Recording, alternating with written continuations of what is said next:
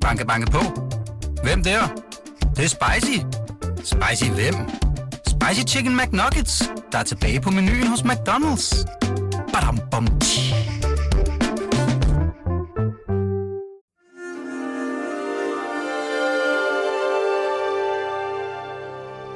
Her kommer en artikel fra Weekendavisen. Tilbage i februar mødte jeg dronning Margrethe på Amalienborg. To onsdage i træk. Det blev til samtaler, som blev optaget, og til et stort interview, som man kan høre her. Alle Weekendavisens artikler kan man høre på vores hjemmeside på weekendavisen.dk. God fornøjelse.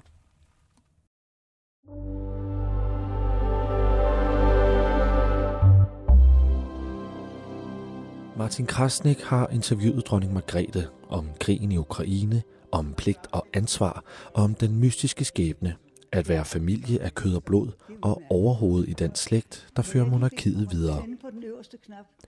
Interviewet har fået overskriften Dronningen uden filter, og det begynder her. Der er langt fra biblioteket i Christian den 9. palæ på Amalienborg til en hemmelig bunker i Kiev. Langt fra Danmarks dronning gennem et halvt århundrede, den 82-årige Margrethe den anden, til Ukraines præsident, den tidligere komiker, 45-årige Volodymyr Zelensky. Og så alligevel ikke. Lige pludselig, siger dronningen. Pludselig opstår der en, en person som, som præsidenten, som ingen havde rigtig regnet med, tror jeg. For pludselig så, ja, så kan han tage hele nationen på sig. Ja. Det var meget stærkt. Der er emner, dronningen har svært ved at tale om. Spørgsmål, hvor tænkepauserne er lange, og ordene falder tøvende. Ruslands krig mod Ukraine er ikke sådan et emne. Det er svært at forstå, at der allerede er gået et helt år, siger hun. Altså, man vågner op den 24. og så får man at vide, at russerne er gået ind i Ukraine og vælter ind og tror, de skal... De tror, de kan tage det hele bare sådan. I første omgang tænkte man, at det bliver Ukraines endeligt. Det kan de ikke holde til. Men det kunne de. Det minder om findernes reaktion i vinterkrigen. Et folk, der siger nej, selvom de synes underlegne, siger dronningen klar i stemmen. Dronningen er formelt øverstbefalende for rigets forsvar, og som sådan er der tydeligvis en vis identifikation, eller nok rettere et særligt blik på Zelensky her på Amalienborg. På en eller anden måde, siger hun, ved skæbnens gunst var han netop præsident, da russerne med sig ind, og de havde ikke regnet med, at han kunne noget. Men det kunne han. Og de havde jo ikke regnet med, at han kunne noget, men det kunne han. Og så så vi jo, vi så vi jo i løbet af de første døgn, at hov, for gudskelov, de fik ham ikke lige i starten. Og så skal jeg lige så sige, at der var en, der pludselig viste, hvad det, hvad det kan betyde. Må ikke han har følt, at det ansvar, han havde fået, da han blev valgt til præsident, det forklarede nu, hvad han skulle. At det nu, nu, nu gælder det. Og nu kan han virkelig gøre noget for sit land. Og det gør han jo. Fantastisk. Dronning Margrethe talte om Ukraine i sin nytårstale, og hun følger nøje med. Jeg læser alle aviser næsten dagligt, og jeg bladrer efter, hvad der står om Ukraine. Hvad sker der nu? Hvor bevæger det sig hen? Det optager mig meget. Og nu kommer leoparderne også. Ukrainerne har brug for det, og de har brug for noget tungt. Og, det, og de viser jo også, at de kan bruge det. Dronningen knytter sin højre hånd. Det er dybt imponerende. Putin troede, at han kunne splitte hele Europa ad, men han fik os til at stå sammen. Det har betydet noget, at vi alle kunne opleve et folk, der sagde, nej, det skal være løgn. Det er meget stærkt. Det er en almindelig hverdag i dronningens arbejdsliv. Kontortid om formiddagen, frokost og derefter læsetid i biblioteket, hvor hun tager imod. Det er et lille rum, placeret på første salen, eller belletage, et af dronningens foretrukne private rum i palæet. Det er som at træde ind i et antikt centraleuropæisk magnetteater med bitte små fine detaljer. Og som i et dukketeater fornemmer jeg, at jeg bliver skubbet ind på en lille pind, skrumpet til miniatyr. Øverst på bogreolerne, der dækker to af væggene helt, er der en række porcelænsfigurer i landets egenstragter, som dronningens farmor, dronning Alexandrine, fik foræret af den kongelige porcelænsfabrik. Under glasset på sofabordet er der små, pussige snustobaksskrin og en samling små gipsreliefer med Thorvaldsens motiver. Fra vinduet udsigt over Amaliehaven og havnen. De forrige beboere, Christian den 9. og dronning Louise, brugte også rummet her som bibliotek. Dronningens personlige præg har fyldt med bøger om arkeologi og historie. I den nedlagte ovnniche er der indsat hylder med arkeologiske fund og etnografiske effekter. Dronningens egne broderier i klare farver bryder sofapuderne og en lille taburet. Det er ikke just nordisk minimalisme. Det er biblioteket i et palads for en kongefamilie, der har regeret landet siden Gorm og Tyra i år 950. Her sidder den seneste i rækken, i ført bordeaux jakke og en meget smuk broche. Hun giver hånd, jeg bukker. Jeg har ydet mig på ting, jeg vil sige, lidt friske bemærkninger for at bryde afstanden mellem os. Det lykkes ikke så godt. Jeg er undersåt. Dette er min regent. Men det virker ikke som om dronningen selv fornemmer denne afstand. Hun er på arbejde, men hun er meget imødekommende. Hun tænder en cigaret. Hun svarer klart og tydeligt på mine lidt tøvende spørgsmål om krigen. De har ofte sagt, at det er et vilkår i livet at være født under krigen. Må det forklare, at Ukraine gør et sådan indtryk på dem? Jeg har klare erindringer fra de sidste dage af besættelsen. Da jeg var på kostskole i England som 15-årig, havde alle det samme vilkår. Krigstiden var det første, vi kunne huske. Det var døtre af fædre, der havde været i krig.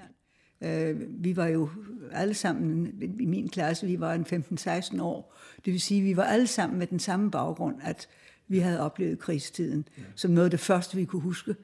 Og vi ikke kunne huske andet fra det tidligste af vores liv. Og mine, mine skolekammerater, de piger der, de var jo alle sammen børn af, af, af fædre, der havde været i krig. Og husk, at jeg var 16 og gik i første G under Ungarnskrigen, som optog mig voldsomt meget. Det var jo kun 11 år efter krigens slutning, og her gik disse ganske unge mennesker i Budapest til modstand. Man sad der og læste i aviserne, og så hørte du radio, men især på at læste aviser. Jeg kan huske, det var altså faktisk var det Nationalsiden, der havde, mm. den havde en forside der, der lige efter, Øh, at, at russerne var virkelig begyndt at slå ned i, i, i Budapest. En nation myrdet hele vejen til os over forsiden. I glemmer man det aldrig. Dronningen holder en pause og fortsætter. Jeg føler det selv sådan, at man som barn af besættelsestiden og koldkrigens tidlige voldsomme år ser en forbindelse, når det ukrainske folk står sammen mod overmagten. Hvad betyder krig som vilkår for deres måde at se Europa på? Jamen det er ligesom, det er der nøglen sidder. Den sidder der. Ja.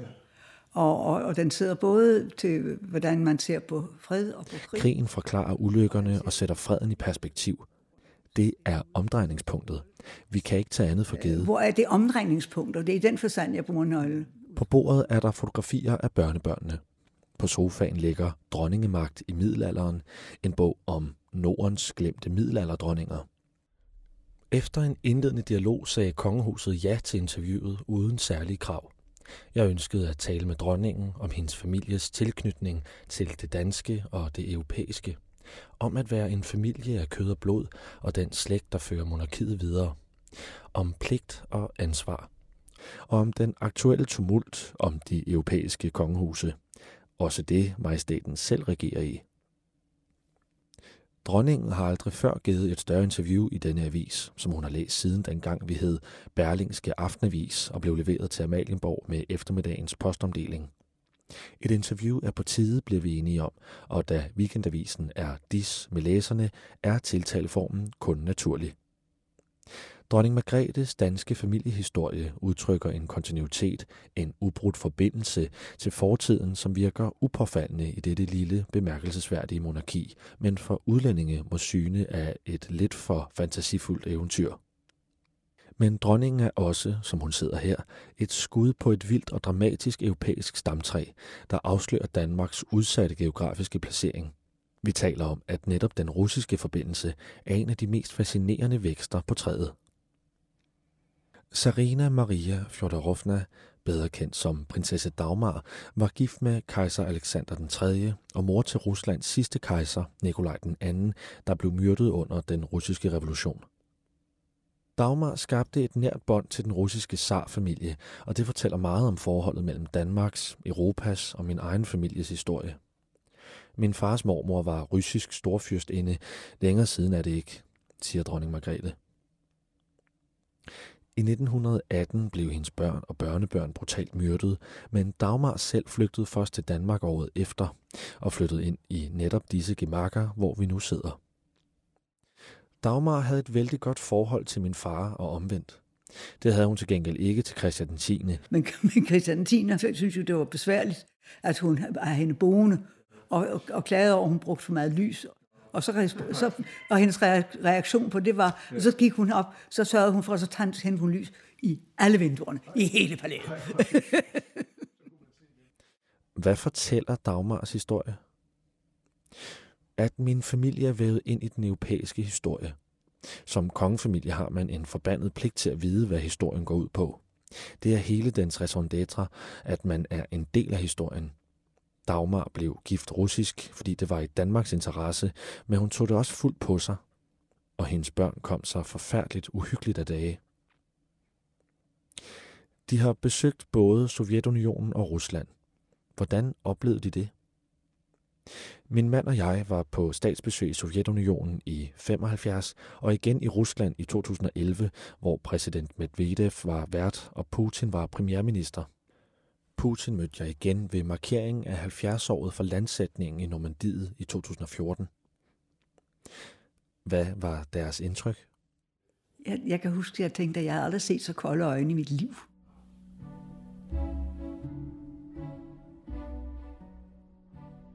Som dronning har man ikke mange kolleger, men der er en dronning Margrethe altid har følt sig nært beslægtet med. Elisabeth den anden, der døde i september sidste år var en høj alder. Ja. Hun var fyldt 96, ja. da hun døde. Fantastisk. Ja. Og hun var et vidunderligt menneske. Ja. Og, og, og hvordan? Meget, hvordan? Var ja, hvordan skal man sige? Hun var, hun var et meget ligefrem menneske.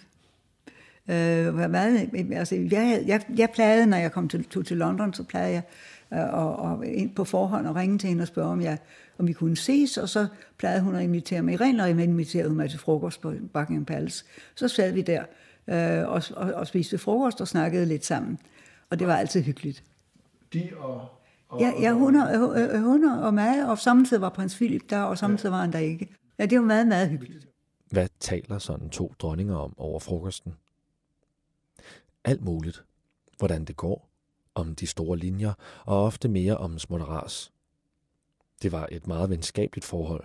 Vi var jo nære slægtningen med en parallel skæbne, min mormor var engelsk prinsesse, min mors bedstefar var en af dronning Victorias sønner. Vi havde engelske barnepiger derhjemme, Miss Tint og Miss North. Jeg gik på engelsk kostskole. Det betød noget. Vi besøgte London, da Elisabeth var blevet dronning i 1952, da byen var fuld af store huller, bombenedslag fra krigen, og alt var sodsort af kul. Året efter sad jeg hjemme og så hendes kroning på film. Da var jeg selv 11, og jeg synes, det var så flot og spændende. Var hun et forbillede? Ja, på mange måder var hun. Vores liv er jo parallelle. Hun var heller ikke født til at blive sit lands overhoved, og hun var så ung. Først og fremmest havde hun en fantastisk evne til at personificere sit land, også i de perioder, som var meget svære for hende. Har de set The Crown?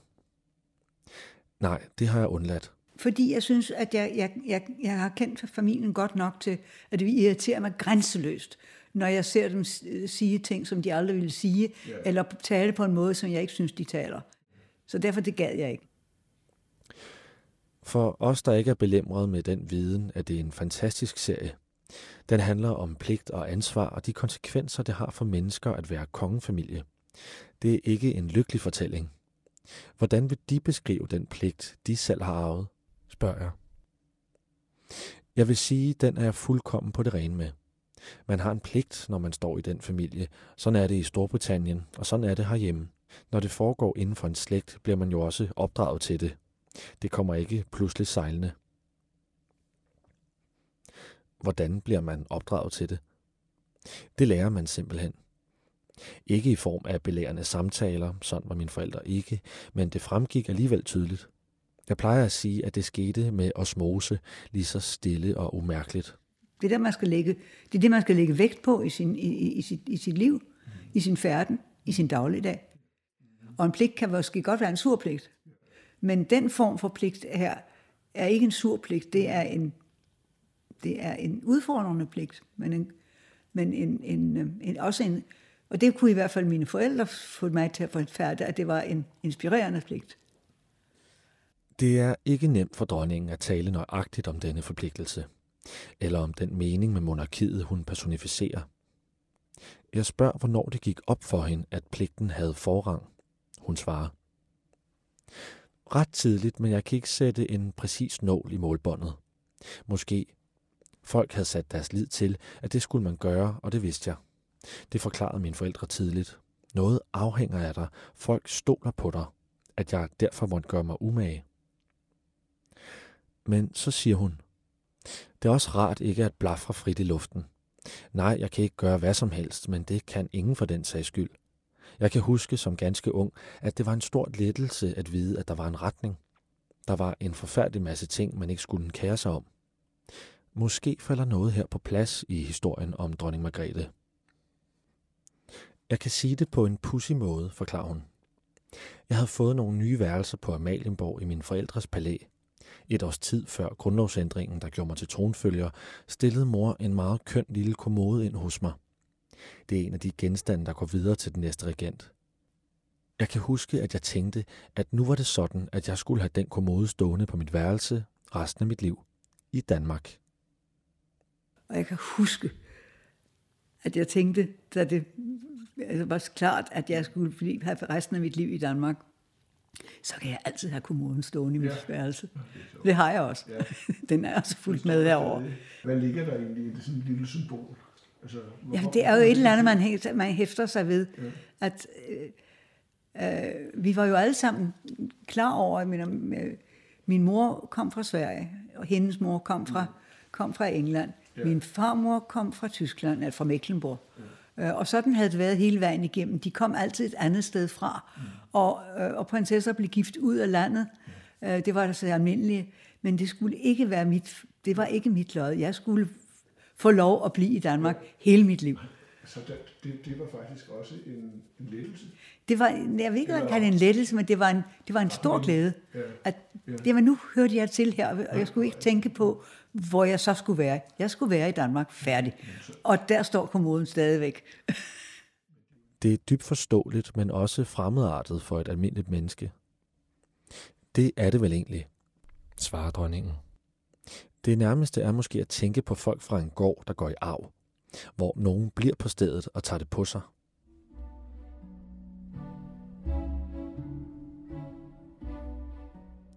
Den første samtale er slut.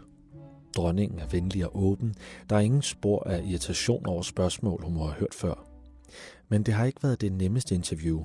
Jeg er meget mere famlende end vanligt. Selv når man sidder alene med hende og taler længe sammen, er der en mærkbar afstand til det menneske, der har siddet på tronen, siden jeg var et år gammel. Dronningen er imødekommende, men også ophøjet. Hendes nærmeste medarbejdere gennem mange år tiltaler hende dronningen, når de taler med hende. Og selv for hendes tætteste venner, der har kendt hende siden barndommen, er hun jo majestæten. Hvordan overvinder man den afstand? Under vores første samtale røg hun et par cigaretter eller tre. Kunne man ryge en cigaret med hende? Det er som bekendt en genvej mellem mennesker at tage en smøg. Men kunne jeg tillade mig det? Jeg fortæller dronningen om mine overvejelser, da jeg møder hende igen ugen efter, og hun afbryder høfligt. ja, de må godt. Men nu får jeg lige lyst til at spørge. Ja. Må, jeg prøve, må man prøve? Men de prøvede en af dem. Ja. de er mere end velkommen. Altså, det glæder mig utrolig meget, fordi at nu er det så mange år siden, og det muligvis var det så de forkerte, jeg røg dengang. Hvis det var en god pakke. Ja, det er ikke den samme. Nej. Det er ikke helt den samme. Men de skal lige træde den for hovedet samtidig. Træde den på? Ja, med den anden hånd. Nå. No. Det virker. Afstanden mellem os menneskes og dronningen virker lidt lettet. Cigaretterne ligger i en sølvæske. De græske og er mærket Karelia, uden filter. Det er en lidt voldsom omgang, når man ikke er vant til den slags, men det er en meget velsmagende og kraftig cigaret. Jeg synes, det dejlige ved de her cigaretter er, at de får alle andre til at smage helt håbløst, siger dronningen. Som ung røg jeg engelske Virginia-cigaretter, men i det forår min far døde, gik det op for mig, at de dog var stærkere end godt er. Det må være et kongeligt prerogativ at kunne ryge cigaretter i sit eget palads, når man vil. Det kan man sige. Min mor røg også til det sidste, Chesterfield, og far også. Har de nogensinde prøvet at stoppe? Nej, det har jeg faktisk ikke. Ikke nikotintygummi eller den slags. Nej. Og nu er jeg så gammel, at det er lige meget. Hvornår blev de først bevidst om den afstand, der er mellem dem og stort set alle andre mennesker? Det kom nok først i forbindelse med min 18-års fødselsdag, hvor jeg kom til at sidde i statsrådet sammen med min far. Så kunne jeg nok fornemme en større afstand til folk, jeg ikke stod nær i forvejen. Ligger der et afsavn i den afstand? Egentlig ikke nej. Det er et vilkår, der har været ind i hele min tilværelse, så jeg vil ikke påstå, at det har været et særligt afsavn.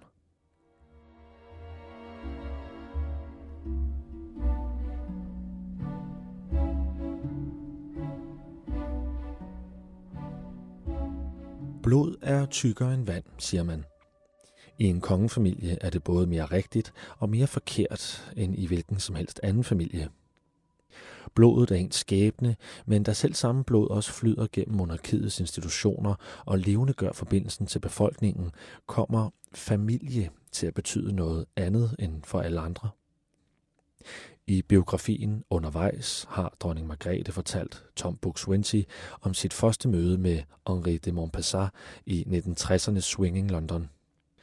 Om deres bekendtskab, der pludselig udviklede sig til en stormende forelskelse efter en aften på en natklub og den efterfølgende frokost på en fransk restaurant.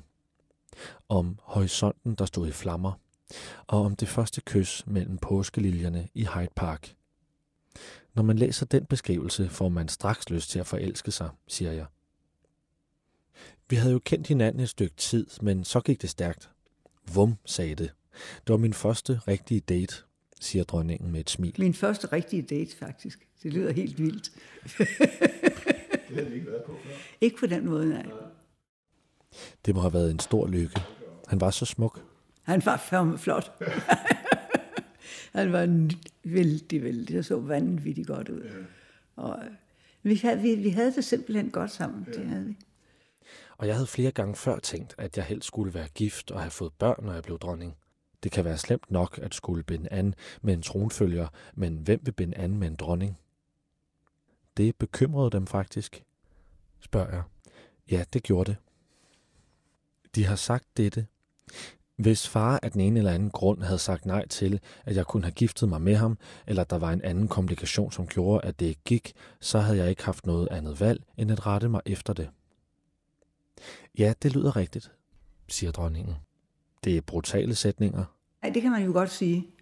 Men, men øh, det havde også været redselsfuldt, hvis jeg havde stået i den situation, at jeg var nødt til at sige, at det går ikke. Men jeg havde, øh, jeg, som jeg selv husker tilbage, så vidste jeg, for det første håbede jeg selvfølgelig på, at, at det var så, fordi at, men det, jeg var jo vildt forelsket. Mm. Øh, men, men, øh, men jeg vidste også godt, at hvis, hvis der havde meldt sig et eller andet, som havde været, at, at det ikke var en, en, en, en, en farbar vej, ja, så måtte jeg altså have renonceret. Så havde de rettet ind, spørger jeg. Ja, og hvad der så var blevet af mig, det ved jeg ikke. Men det er helt sikkert, at havde det ikke kunnet lade sig gøre, så ville jeg ikke have sprunget af og sagt til far, at så går det ikke. Hvorfor ikke? Fordi det var jo meningen. Det var ikke bare for min fars skyld, men for alle de mange mennesker, som regnede med det. Også jeg selv. Jeg var lige fyldt 26. Jeg havde været tronfølgeprinsesse Margrethe, siden jeg blev 18. 8 år. Det smider man altså ikke over bord. Der kommer pligten ind. Ja, men jeg blev netop ikke sat på den prøve. Og de fleste mennesker har ting, der skal gøres eller ikke skal gøres. Der er nok langt flere pligter forbundet med alle menneskers liv, end de til daglig går og lader som. Det er så lidt mere tydeligt i mit tilfælde, og det gør det også lidt nemmere. Jeg kendte min fremtid. Jeg skulle være dronning i Danmark. Talte de med Henrik om, hvad det indebar for ham? Ja, men det var ikke nemt for ham. Det var det ikke. Og jeg var ikke opmærksom nok på, hvor vanskeligt det kunne være. Jeg var hyldende naiv, kan man sige. Man burde have set det tydeligere. Jeg var ikke tilstrækkeligt opmærksom på, hvor vanskelighederne egentlig lå. Men jeg så det slet, slet ikke. En fransk herre af hans støbning var ikke oplagt til at spille anden violin. Så det er klart, at det ikke var nemt for ham, det kan jeg selv se i bagspejlet. Men jeg spillede første violin, så det tænkte jeg ikke nok over. Er det en fortrydelse? Jeg kunne have været mere opmærksom på, hvor vanskeligt det var for ham. Talte de med dronning Elisabeth om det? Hendes mand Philip havde det også svært med rollen. Ganske ja, men det talte jeg ikke med hende om. Den mening, den udfordrende forpligtelse, de selv bærer som regent, er nok sværere at finde, når man står ved siden af den, der bærer kronen.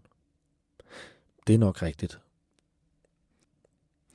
Det er, som det fremgår, ikke den nemmeste sag i verden at være dronning og tale frit om disse forhold.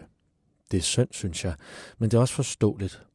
I nytårstalen sagde dronning Margrethe, Vanskeligheder og uenighed kan opstå i enhver familie, også i min. Og uenigheder kan opstå i enhver familie, også i min. Det har, det har hele, hele landet, landet været vidne til. Man kan måske formulere det som den britiske forfatter Walter Bagehot, der allerede midt i 1800-tallet skrev.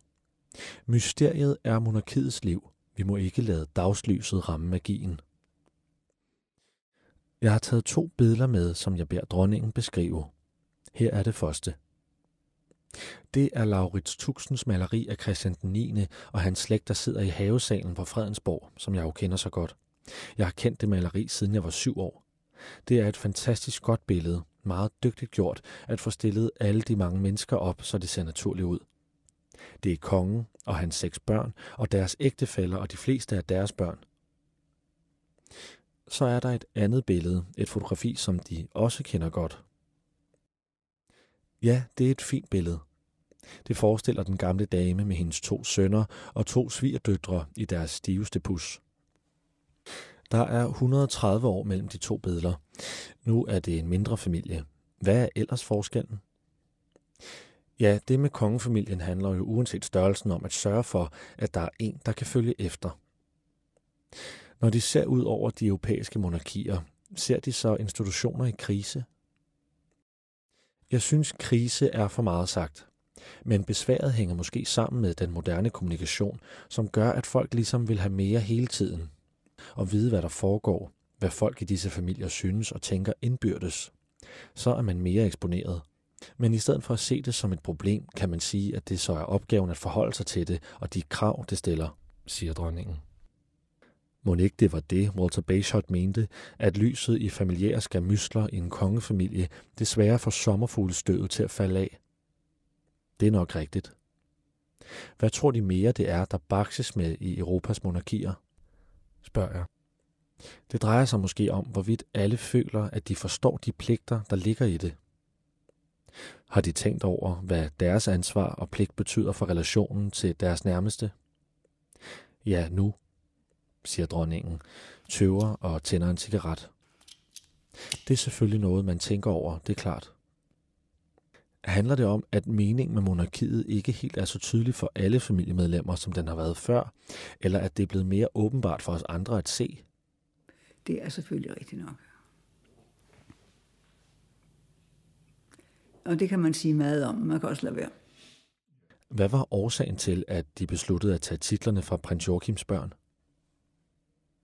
Jeg er ikke rigtig glad for at komme ind på det, hvis jeg skal være ærlig. Jeg kunne godt sige noget, men man skal ikke sige alting. For mig har det været vigtigt, at det ikke skulle være Frederiks lod at tage sådan en beslutning. Det var bedre, at det var mig. Hvorfor? spørger jeg. For så er det den gamle kone, der har besluttet det. Men det er lidt for tæt på, svarer dronningen. Meget af vores samtale her, fra historien om Dagmar til den aktuelle sag, handler måske om samme spørgsmål. Er en kongefamilie overhovedet en rigtig familie? Jo, det er et forståeligt spørgsmål. Men der er andre familier, der oplever parallelle ting, som hvis man har et foretagende, et gods eller en gård, som skal fortsætte i familien, og at nogen så skal det mere end andre. Det kan jo give spændinger. Hvis, der, hvis det er et foretagende, som skal fortsætte, øh, at nogen skal det mere end andre. Og, og det, kan, give, det kan give spændinger rundt omkring. Det, det ved jeg.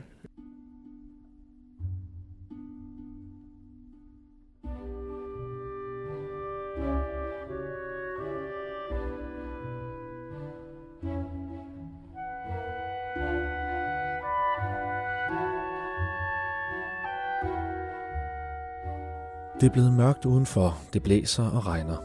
Tidligere på dagen har jeg været til Rit Bjergårds begravelse. Hun var et år yngre end dronningen. Dagen før døde Henrik Nordbrandt. For nogle uger siden var det Lise Nørgaard. Det er nogle store, flotte og gamle træer, der falder. Hvilke tanker sætter det i gang hos dronningen? Jo, det er jo støvets år. Men hvis de spørger, om jeg tænker på døden, så er det meget abstrakt for mig. Der er jeg jo heldig. Jeg har ikke været syg. Det har ikke været helt tæt på. Nej, det er ikke noget, jeg ser væk fra. Altså, det, er det, ikke. Det, det er ikke noget, jeg sådan bør, bør udenom. Men, men, øh, men det, det, det, det hører jo med til livet, at det ikke bliver ved. Ja. Dronningen holder en meget lang pause. Det væsentligste er, at nogen skal og kan tage over. Der er, der er nogen, der skal tage over, og det er jo godt. Og man er, jeg har været tryg ved, ved ham, der skal tage over. At man er tryg ved, at Frederik skal finde rundt i det, det er jeg ikke bange for. Når jeg slipper tøjlerne, så er han der. Jeg er et led i en meget lang kæde, som fortsætter, og det tror jeg på, at han nok skal finde ud af. I et af Henrik Nordbrands digte undrer han sig over, at de nærmeste omgivelser ikke også forsvinder, når et menneske dør. Mange danskere har utvivlsomt svært ved at forestille sig monarkiet uden dem. Hvilket aftryk har dronning Margrethe sat på sit land? Jeg håber, folk vil sige, at hun gjorde sig umage. Mm. Det synes jeg selv, jeg har gjort. Yeah. Efter, efter, efter evne, herregud. Yeah. Man har jo ikke flere evner, end dem man har. Jeg bilder mig ind, at afstanden til folk trods alt ikke er så stor, siger dronningen. Vi er så få danskere, og der er en vis nærhed mellem os alle, uanset hvem vi er. Er de bekymret for monarkiets fremtid? Vi har vel været heldige at kunne forvalte vores embede så nogenlunde fornuftigt igennem alle generationerne. Yeah. Det betyder meget. Men det har noget at sige, at, med, at man er vokset inderligt sammen med sit land. Det har været idealet for mig. Det gjorde min far og Christian den 10. før ham. Det er det, den næste generation skal være opmærksom på, og det er den også. På, at det er nu, det gælder.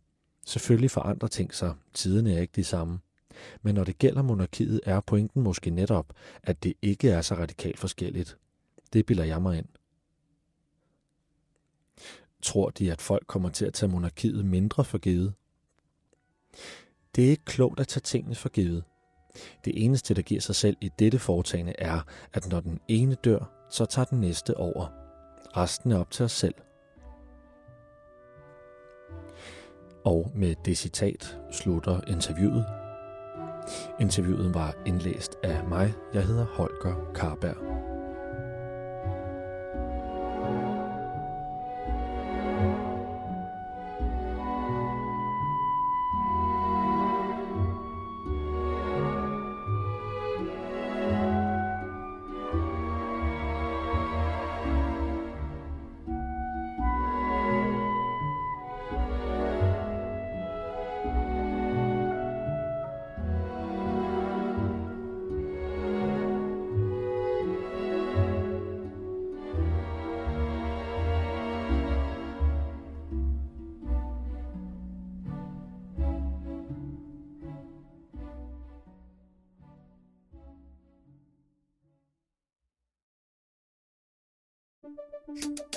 Banke på.